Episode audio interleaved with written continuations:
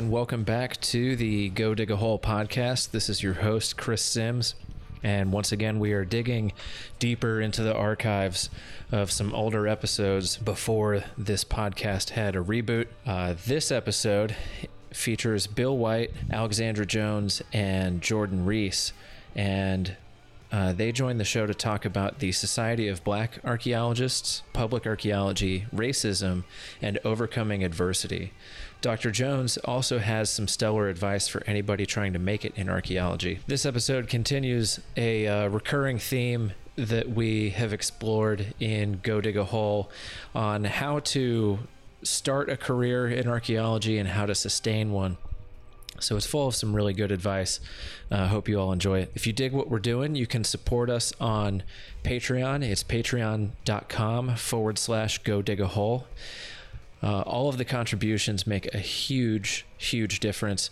We're able to uh, bring out more content, um, spread the word, go to uh, various events, and we are now going back through the uh, the backlog of all the episodes that have been released, and we're providing transcripts for the hearing impaired. So uh, we're constantly working on expanding the mission of Go Dig a Hole, and uh, it, all of your help is super appreciated. And of course, stay tuned for more new episodes of the Go Dig a Hole podcast with the entire crew myself, Katie, Tia, and Kirsten.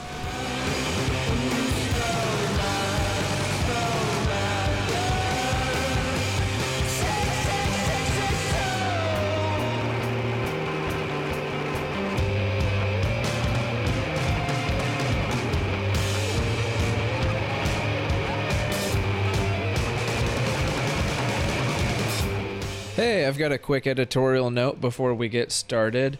I've been having some issues with my uh, plugins that I'm using to record Skype audio during the interviews. So if you hear the audio kind of pan back and forth between sounding like it's uh, coming through a tin can and sounding like, uh, you know, a normal Skype call, uh, you know, just bear with me and be patient. I'm trying to sort it out. But if any of our listeners have any uh, audio editing expertise or happen to be audio engineers, uh, shoot me an email at christopher at godigahole.com. And uh, I'd love any advice you might have. Here we go with the show. Hello and welcome to the 17th episode of the Go Dig a Hole podcast.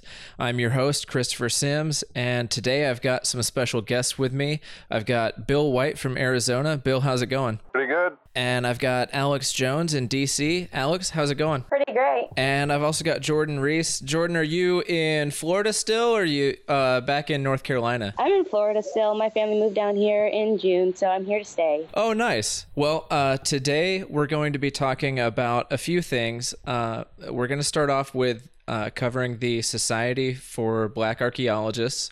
And um, I know that uh, Alex and Bill, you're both you're both uh, members of it, and Alex, you have a big part. And uh, when I was talking to Bill about this a few weeks ago to preface the discussion, I had asked him, you know, if he would recommend the Society of Black Archaeologists to any uh, black undergrads, and he said absolutely. And there were a few points. And Bill, uh, do you want to lead us off with with what you said? I, I don't want to. I don't want to rehash what you said. I'll just let you say it in your own words. Yeah, I was going to say no one's better at saying my own words than me. yeah, so I it was um, first it was awesome to hear that uh, uh, you that other people were the word about the Society of Black Archaeologists was getting around. Um, I I can't remember why exactly the two leaders, uh, Justin Dunnavant and Ayana Flo, Ayana Flewellen, they started the organization a few years ago. I think maybe uh, four years ago, um, because they realized that there was not a society really for Black archaeologists. Um, and most of the people who are members are members of the Society for Historical Archaeology, but that doesn't mean that there's not other black archaeologists that do prehistoric archaeology or archaeology elsewhere. It just means that that kind of came from historical archaeology community and that's kind of where it's existed since then. So, uh, one of the main platforms is to help train uh, the next generation of black archaeologists and to increase the number of black archaeologists around the world, specifically in the United States, in order to kind of combat what we've seen as really kind of like a, a uniracial structure in archaeology. So yeah, um, absolutely. Uh, I uh, there's a great um, blog post I read a few years ago by uh, Doug Rocks-Macqueen, who writes for uh, Doug's Archaeology, and he has a post that says archaeologists are the whitest scientists in the world, and he had some statistics, and it was like insane how how like uniracial the whole uh, field of archaeology was. So a group like the Society of Black Archaeologists, you know, that really um, kind of cuts into that uh, a little bit, and you know, we actually contribute to the overall field just by having a different perspective. So your question before about whether I would recommend uh, or the advice I would have for uh, an African American undergrad yeah. that wants to do archaeology. Uh, you know, one of the things that, uh, uh, so, you know, just in my own personal uh, background, coming from the West and living in places that there weren't really that many African Americans, and then doing cultural resources for so long, I can't say that I've seen really overt discrimination in cultural resources or in anthropology departments. I mean, I'm from Idaho, so you know, I I have seen that kind of stuff before, but uh, um, I, as far as archaeology goes, I have not seen you know strong anti-minority racism uh, in cultural resource management, which is actually pretty commendable considering how many companies and how many places I've worked for uh, that there wouldn't be that kind of stuff going on. But uh, just the um, just the simple fact of having an archaeologist that's not white, um, it, it puts uh, it, it has a certain effect on your your peers and your others. You'd never really know if uh, they would be saying racist stuff or doing racist stuff if you weren't there. Uh, you don't you'll never really know like if your presence actually was diminishing discrimination or they just simply didn't want to be seen like jerks. They didn't want to be seen as jerks with yeah. you right there right? There was someone to actually call it out. Um, but just your simple presence changes the perspective of archaeologists. For a long time archaeologists were only men and it that was just what male explorers did went around the world digging this stuff up. And the archaeology that came out of that was heavily biased towards man the hunter, man doing all this stuff, and then women just taking care of uh, children. Yeah. With the present. Oh, go ahead. Oh, I was just gonna say, like, uh, archaeology's history. I mean, uh, I'm, I'm sure you've you've taken a lot of courses in this, and and Jordan, uh, if you haven't already, I'm sure you're you're about to embark on this. But the the history of archaeology as a discipline is kind of shameful. Like, uh, the the history of theoretical uh, perspectives and all that, and the history of the work itself was done by very privileged. Uh, you know, it was kind of a hobby of the idle wealthy. And, you know, it was a bunch of rich white dudes running around with their whole caravan of people, you know, carrying all the gear and setting up their little canvas tent and stuff like that. And so it was a very privileged field from the start. And, you know, there's I feel like there's still uh, quite a few hangovers from that. Um, you know that you know programs like the Society of Black Archaeologists, and um, I was just on a podcast with um, a, a, group of of queer archaeologists, and so you know we've come a long way as a field, but we also have so much further to go. And this is Alex. Um, just just thinking about. Um, I think we, we there's an age gap between all of us just in this discussion in itself. So I was in graduate school 13 years ago, uh, um, starting out. And I kind of was stuck in between that generation of we have a lot of Black archaeologists who recent PhDs, um, and then there were very few in graduate school. Um, so when I got to graduate school, needed help, needed assistance, I reached out and didn't have anybody, um, mostly because everybody was brand new. They were just into their positions. Um, they were swamped. Trying to get someone to assist somebody who wasn't even their direct student was daggone near impossible. And I just remember questioning whether I wanted to be in this field and whether or not I would even be able to survive or make an impact because I had nobody to go to. I had nobody to talk to about some of my um, issues of being a woman of color in this field. And then as I continued in the field, I had more encounters than a little bit. I went to a conference uh, my second year of graduate school and was sitting at the bar, like most of us do, having conversations after um, sessions. And somebody jokingly told me um, that I was a token What? and that I should, yeah, that I should know that I was a token doing research with a particular person and I was doing it. oh and my just as long as. I knew that, that I would be okay. I had a situation, uh, I would say three years after that, where I literally sat in an archaeologist's office. They asked me to come in and talk to them. They wanted my advice. Um, they wanted me to suggest an archaeology um, under, um, excuse me, graduate student who could work on an African American site. However, they didn't want an African American. what? So these are the types of conversations that I think a lot of people don't realize are had. Um, we we don't go out and publicize it. We don't talk about, about it. But these are some of the things that you know African American archaeologists or aspiring archaeologists are actually dealing with. That um, and this isn't far past. You're talking things that happened about five six years ago um, that are crazy. And so for me, I, I think the Society of Black Archaeologists is needed. Um, you, you need somebody to kind of help you navigate through that.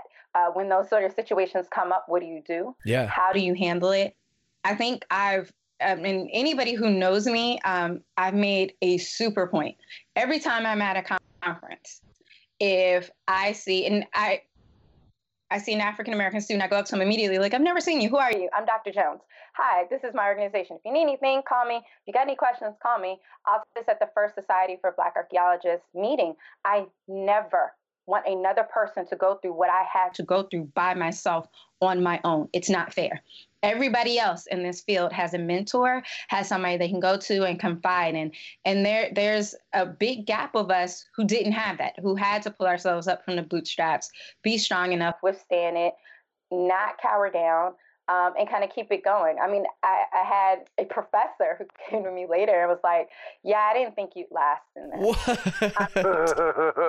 surprised teacher an archaeologist today, but you sufficiently surprised me. Like you, you really have done a lot, and then gave me a substantial donation to my company um, as a result of it. So, it, I, I just don't think everybody is kind of aware of what people are still dealing with within the field and how we still have older people and it's not the younger because we have a lot of younger progressive great a lot of my colleagues are awesome um, i love them.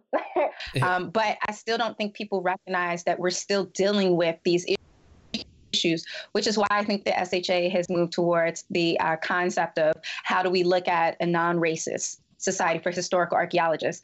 And that's um, mostly because people just don't realize things are, are, are still occurring still are still happening to folks in this field and that you still have people who are dictating what students are getting opportunities what research dollars are going to people um, who still are carrying some of these biases and some of these ideas because everybody i've mentioned in this conversation who's made comments still very much is very active in the field yeah. Yeah. I mean, talk about the deck being stacked against you from the very start. And, uh, you know, I'm sure some of these people were in their minds well intentioned, but just the fact that they're perpetuating um, and an, un, an, an unequal system it, and just saying, oh, that's just the way it is, stuff like that. It, you know, that sucks. And that's not how you build an inclusive archaeology. And that's not how you democratize the past or material remains of the past. So I think it's awesome that, you know, y'all are working on this. Yeah, no, it's a big thing.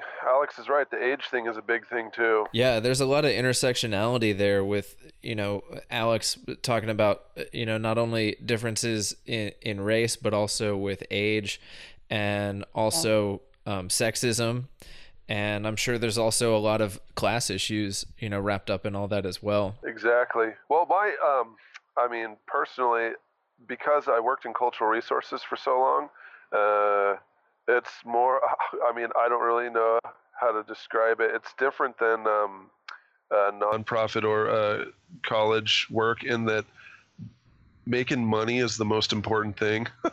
I mean, it's it's it's bad. It's bad to say it out loud, but uh, yeah, those guys care a lot more about money than they do about uh, discriminating. And if they think that uh, you know hiring a woman, or I mean, most companies, at least in Arizona, Washington, uh, California, the places that I know best, they will look at resumes based on what people have done and who they know, and then they'll hire people based on that rather than worrying about what their gender is. And so a lot of times, you know, you'll just, hey, we got a project coming up in a couple weeks. You know anyone who's a tech and you know one crew chief? I don't know. I guess I'll call people. So you start texting your friends and stuff and tell them to send in their resume. And then they send it all in and they, you know, okay, well, we'll take these five people and here's the crew chief. Thanks for giving me the information. And then the people show up and there's a Native American there and they're almost all women and stuff. And they're just like, okay, here's the mission. Go ahead and go do it and don't screw up because we don't want to lose money. Yeah. So I, I think that probably, like Alex was saying, the older folks they're not saying that racist stuff like out, you know, right in front of my face, either because they're, uh, you know, uh, they treat me differently because I'm a man, or because they actually know that they, you know, might get some kind of answer that they don't want to hear if they say that kind of stuff to me, or say that kind of stuff to Alex. Uh, but either which way, they'll hold their tongue because all they care about is did you get the job done? Because if you're getting the job done and you're doing cultural resources, and uh, as we see with the DAPL pipeline, getting the job done doesn't actually mean doing a good job. It means just doing what the law says. And if you're good at doing that, they don't care if you're a woman most of the time. They don't care if you're a man most of the time. I mean, there are situations where I have seen companies uh, do things that are based on gender lines like not send women to North Dakota man camps because the men who are in those communities, you know, aren't necessarily the most savory characters. But uh, I've never seen someone say that a woman can't dig a unit because women are supposed to take care of the artifacts, or you know, we need we need a Native American to talk to those Native Americans because they're Native Americans.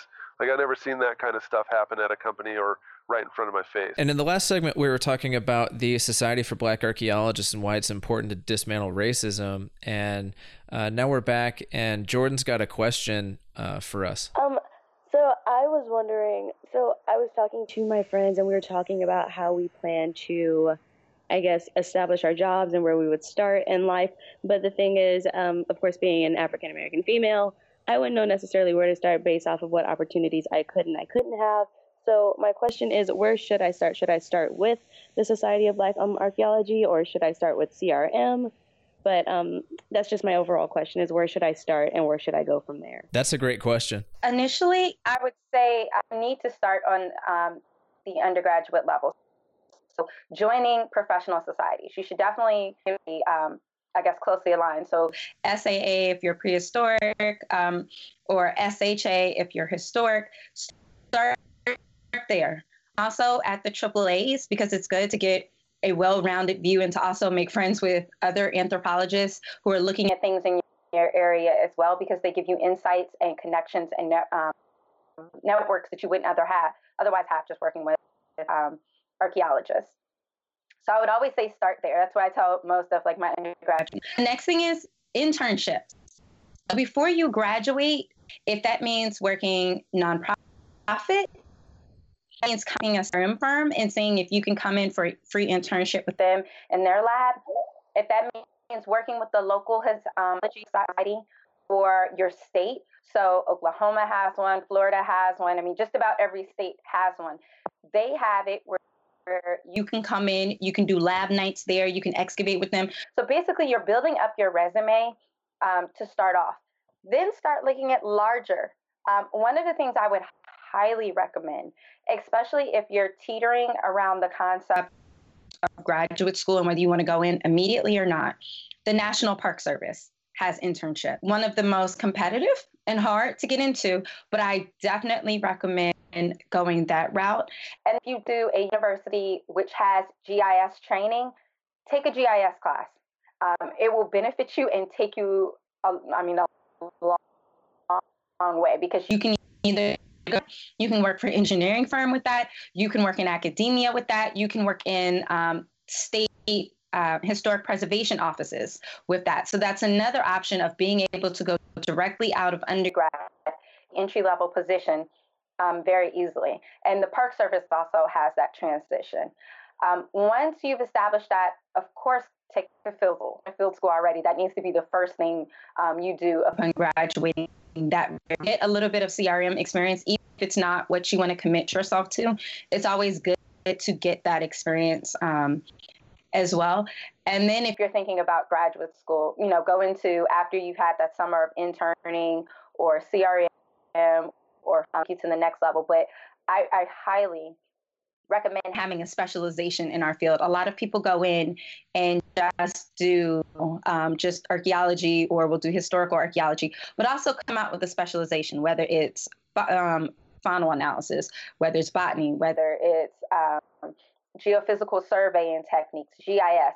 I also say get a specialization as well because it'll take you a lot further out on the job market. I completely agree, Alex, and uh, I might clarify that uh, I was I was given similar advice from my advisor in grad school because I was uh, kind of lost on on what I wanted to do when I first started off. I I had come in with this idea that I wanted to study archaic cultures in the central Ohio River Valley. And, you know, uh, long story short, I ended up switching paths and going to Portugal. But the advice I got was to specialize, but not on a culture. It was to specialize by beefing up my skill sets and specialize on like environmental analysis or GIS and stuff like that. So I ended up picking up those skills along the way. And Jordan's in a really good position where I think she's ahead of the curve. This is her uh, freshman year of college uh, she's in the middle of, and she's already got Jordan. You've got what, like four years of, of field school behind you now? I have three years so far. Three years, yeah.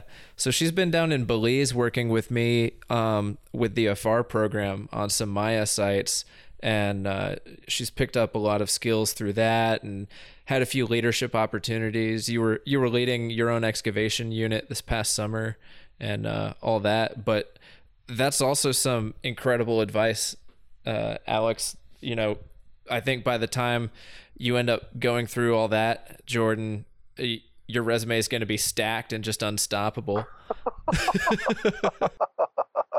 yeah, I was going to say, I think I'll finish my PhD in the next few months. So, Jordan, if you're looking, I'll work for you. I think Alex gave some excellent advice. Um, and you're fortunate to live in Florida because the uh, Florida Public Archaeology Network. they do a lot of great work. The uh, University of South Florida, they're great at um, training people to do archaeology, like for cultural resource management. Uh, so I know that they do uh, uh, digs. Uh, I, they collaborate with cultural resources companies, or at least they used to do CRM there. I don't know if they do anymore, but the folks who teach there still know about that stuff. So they would be great folks to talk to. Uh, but I mean, so like you know, you're thinking about your career and everything, but you're pretty young. What what kind of life do you want to have? I mean, I guess that's what you probably should think about most importantly. I mean, you need to know: Are you going to be living out of your uh, truck in the middle of Nebraska? You know, for three months of the year? Are you going to you interested in living in Motel Sixes all across the Midwest? Helping pipelines get constructed, or you know, do you want to stand in front of a class and teach, uh, you know, uh, lectures? Do you want to work with kids and help them do public archaeology? Do you just want to learn like everything that there possibly is about one tiny nuanced thing of, uh, you know, Mayan classical ceramics in one little zone? I mean, all of those all of those paths are open to you because you're you're just starting off but really i think a lot of people think about school and what they want to do but they don't ever think about what kind of life they want to have. So just think for a while before you you know commit to any of this stuff. Like what kind of life are you thinking that it's going to be like the american dream? Or are you interested in adventure and traveling the world? And if so like how is uh, your family going to play into that? And how is you know having personal relationships going to play into that? I think if you if you you know, it sounds to me like you love doing archaeology. So um, you don't have to actually get paid to do archaeology if you love it. You can be a nurse, or you can uh, you can be a, um, a company president, or you can be a software designer, or anything that you want to do, and just volunteer on digs like you already have done, and still get your archaeology fix. But if you want to do this full time, you know, there's a couple of there's only a few pathways really. You know, cultural resources or universities or the government. There's not really like that that adventuring rich person gallivanting around the globe. That that archaeologist is almost dead now. Uh, you know, there's actually, there, there's laws that prevent Bill, gallivanting. Bill, yes, no, go ahead. I kind of jump in and correct you.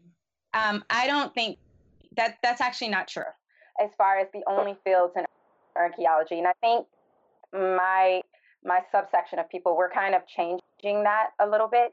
There is an arm of um, we have traditionally CRM and academia. You now have a group of nonprofits out here that are doing um, education as well. So it's starting to become more and more of an option. Um, and so um, you also have that as a possibility and things to look in. Community archaeology is becoming more and um, I guess more important and we're starting to realize the value in it where before it was just us our trial and outside with the good old dirt. And now we're starting to recognize we can no longer live that way. So what you want in your life there are other options um, that are out here. Also that even if it's not nonprofit working with one of the professional organizations. So now the saa um, AAA's sha also have education outreach coordinators. They also have uh, people who if you do love archaeology but may not want to excavate every day going into membership and marketing but that still very much deals with our field and how we as professionals deal with each other and working with each other so i think there are other options i think traditionally we've only been trained to think of you only have two options when you go into this field versus training more of our students to think outside of the box and that there are more options and you can create your own options.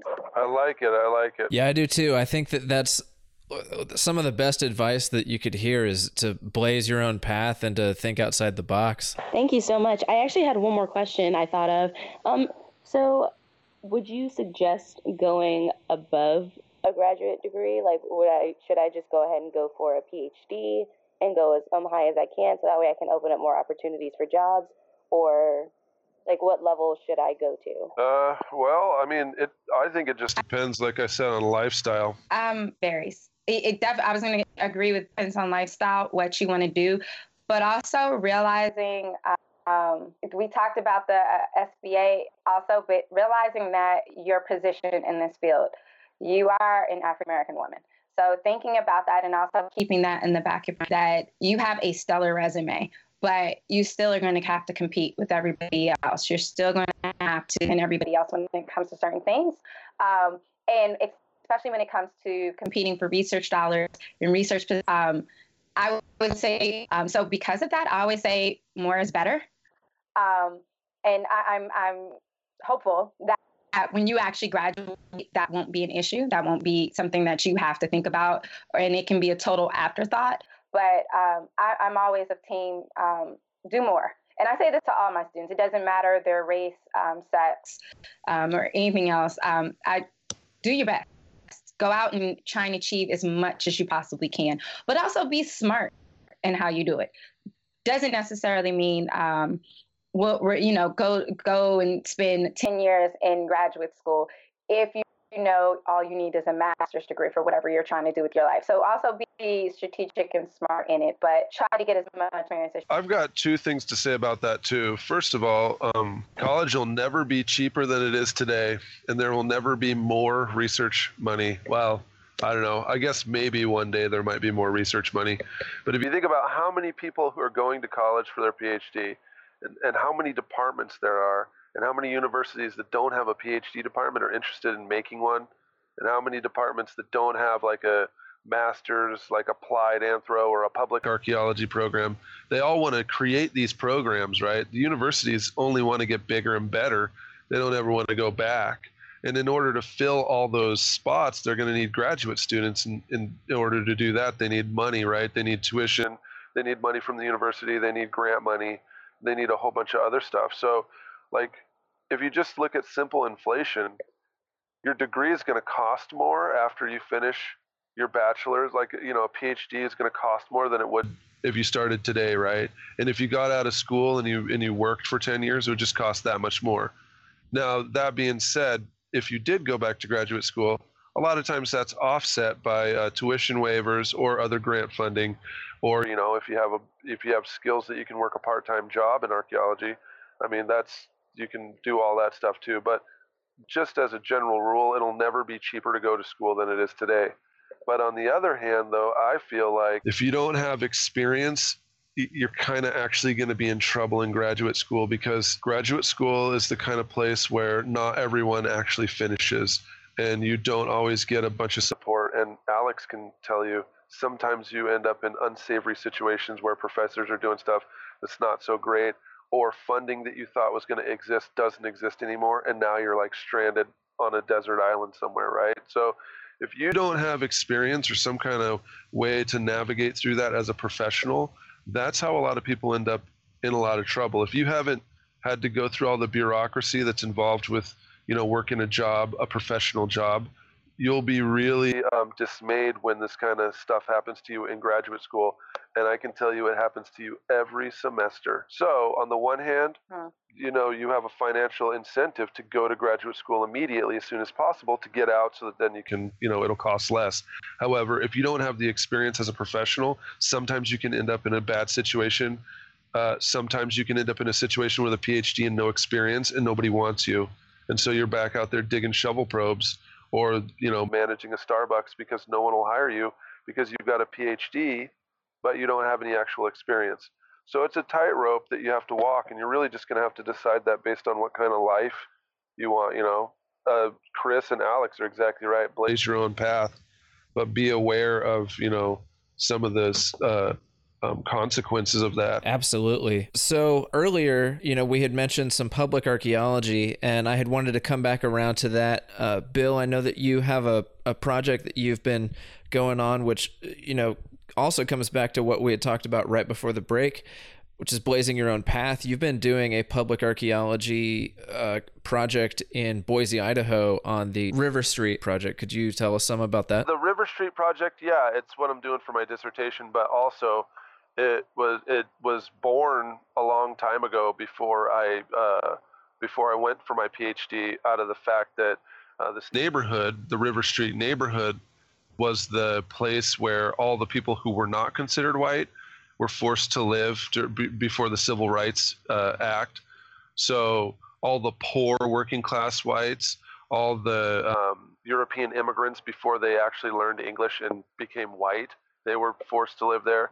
Asians, uh, mainly Japanese, because in the city of Boise they ran out the Chinese to another town, uh, and then all the African Americans.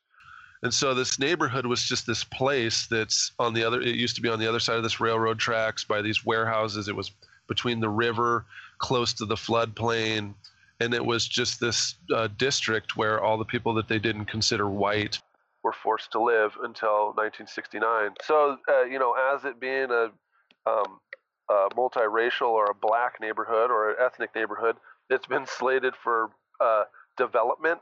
Like uh, in the um, like uh, in the 70s, it was called urban renewal. They were going to renew it by just destroying all the homes of the people who live there and newing it with new buildings. Right now, it's been called uh, redevelopment. So it's targeted for um, economic redevelopment, right? Which still basically means tear down these old houses and build, you know, condos or whatever. Uh, and so over the years, houses are continually lost, and the the community really there wasn't any kind of memorial or monument or any kind of uh, this is one of the oldest neighborhoods in the city of Boise, and there was no historic district. There's no like, uh, there was no um, monument or anything to all the people who lived there over the years. So people from the community that I knew, I grew up in Boise. They were saying, you know, you really need to help us out uh, to save something of this neighborhood before it's totally gone. And so I did uh, a lot of archival research. I also, um, for a long time, have been blogging and doing stuff online. And so I realized that the internet's an awesome way to reach out to people and you can get your message across far and wide uh, without a lot of um, uh, expense. Uh, so I put it all, I created a website, and then I started to lobby um, property owners in the neighborhood to do an archaeology project there. And I was able to get the permission and the funding in 2014. We did a public archaeology project that also had a field school, and actually it was modeled after a lot of the stuff that archaeology in the community does, uh, as far as um, a learning opportunity for uh, school students and reaching out to communities to give them a chance to see archaeology um, firsthand.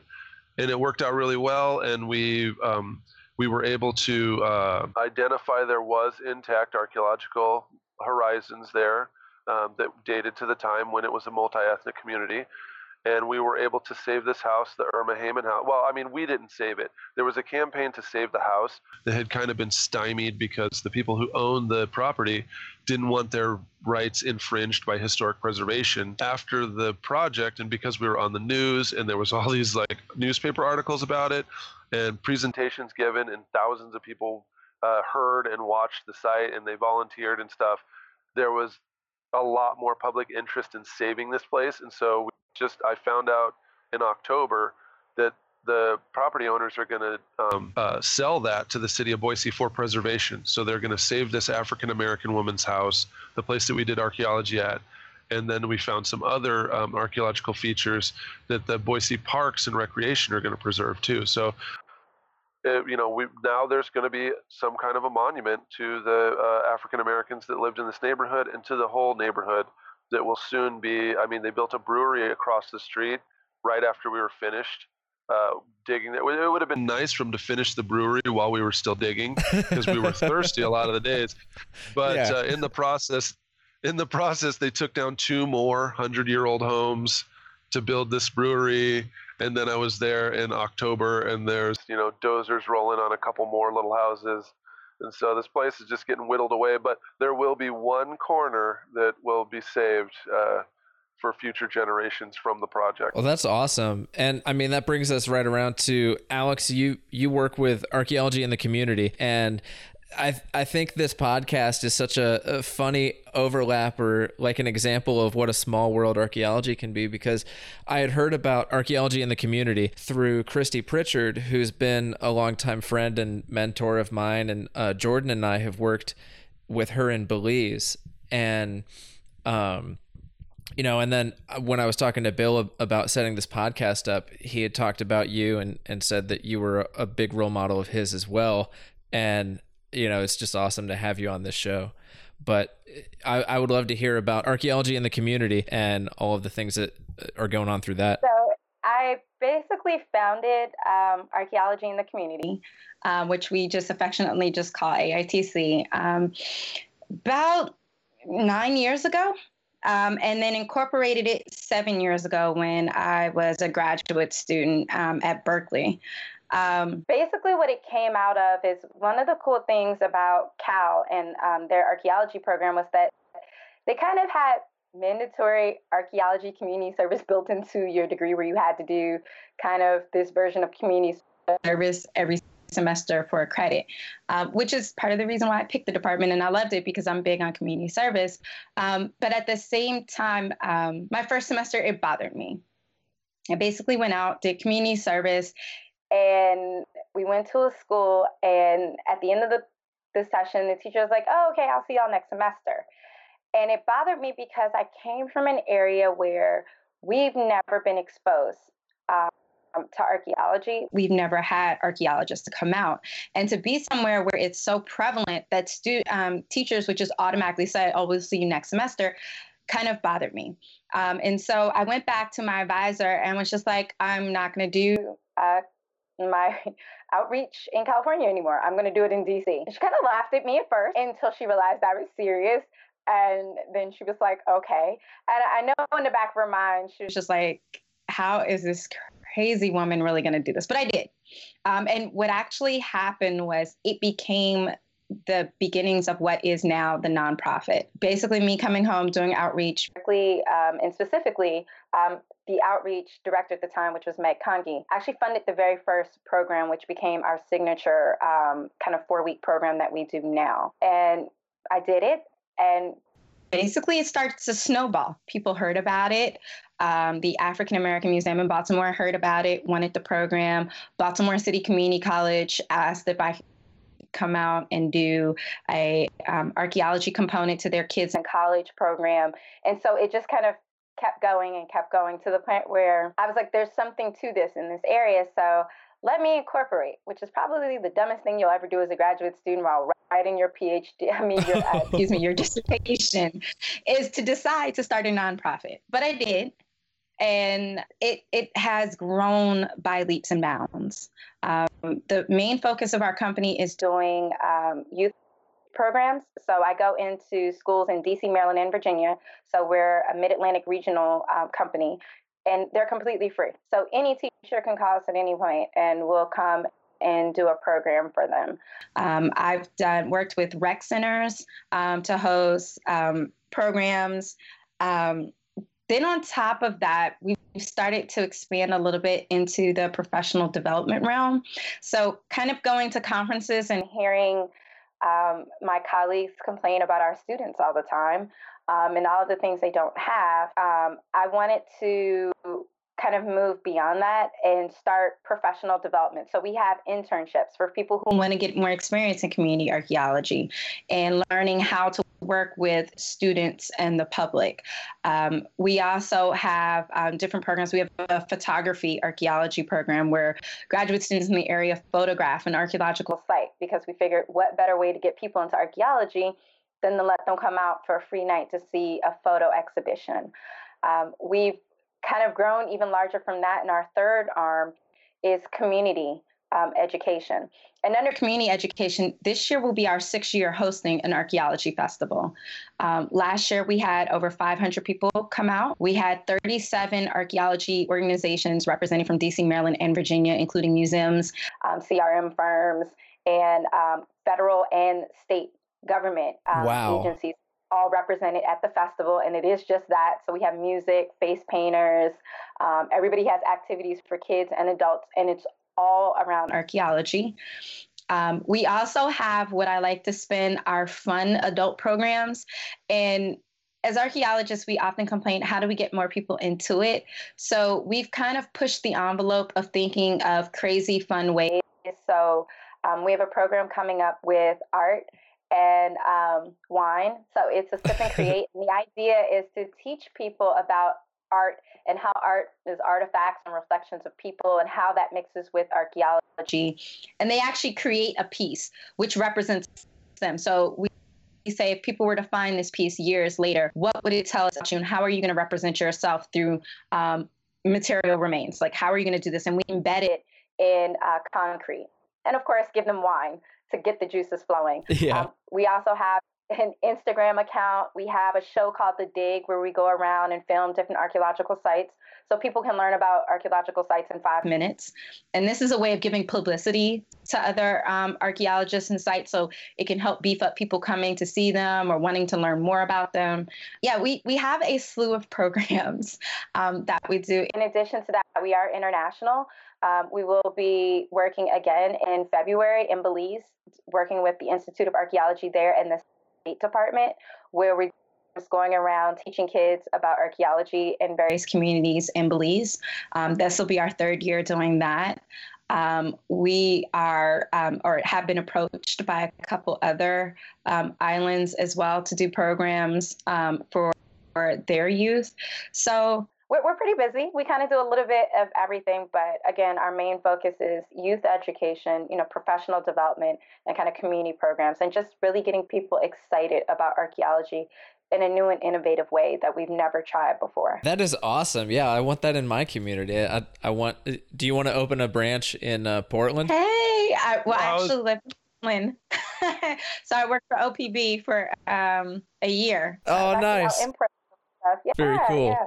I would be open to a West Coast division. I, have asked her many times to do a West Coast division. It's a possibility. 2018, 2018. We've been trying to get Bill to move out to Portland too.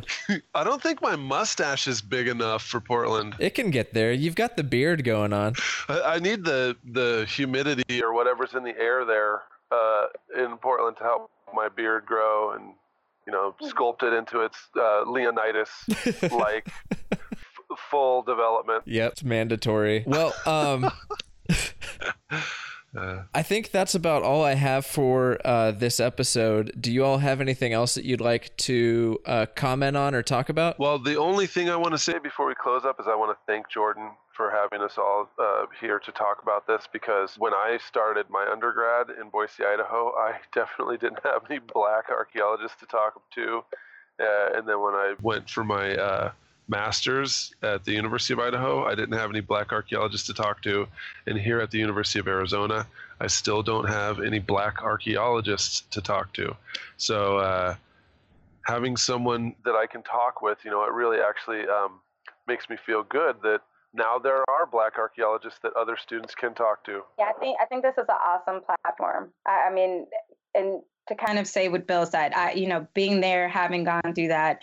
Um, but I would like to publicly throw out for anybody interested, if anybody is interested in public or community archaeology um, and would like advice or help on, um, please feel free to contact archaeology in the community. I mean, that's what the mission of the company is, um, kind of getting us out there and um, letting people know that you know, archaeologists come in all different shapes and sizes. Um, we aren't Indiana Jones anymore. Um, and to kind of, you know, we all do different things, and archaeology isn't just digging in the dirt anymore.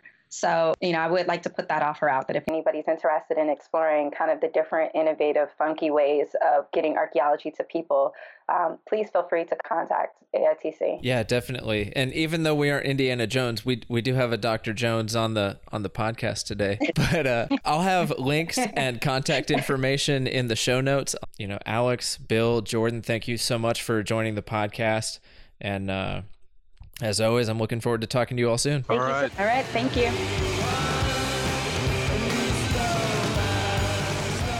Thanks again for listening to another episode of the Go Dig a Hole podcast. This has been your host, Chris Sims. And if you enjoyed this episode, please share it with your friends, family, coworkers, uh, anybody who you think could get something useful out of this episode. If you have any ideas for episodes, please reach out on social media. Uh, you can tag me at Go Dig a Hole on uh, Twitter, Instagram. Uh, we also have a Facebook page that's monitored by all of our hosts. And you can look forward to more new episodes coming soon with uh, Katie, Tia, and Kirsten. And I'll also be digging back even deeper into the archives for more of the older episodes. If you dig the music for this podcast, you can check out the band Invaders on Bandcamp. The song is called Dig a Hole off of their album, also called Dig a Hole, and special thanks to our friend JC Dennison for giving us permission to use that.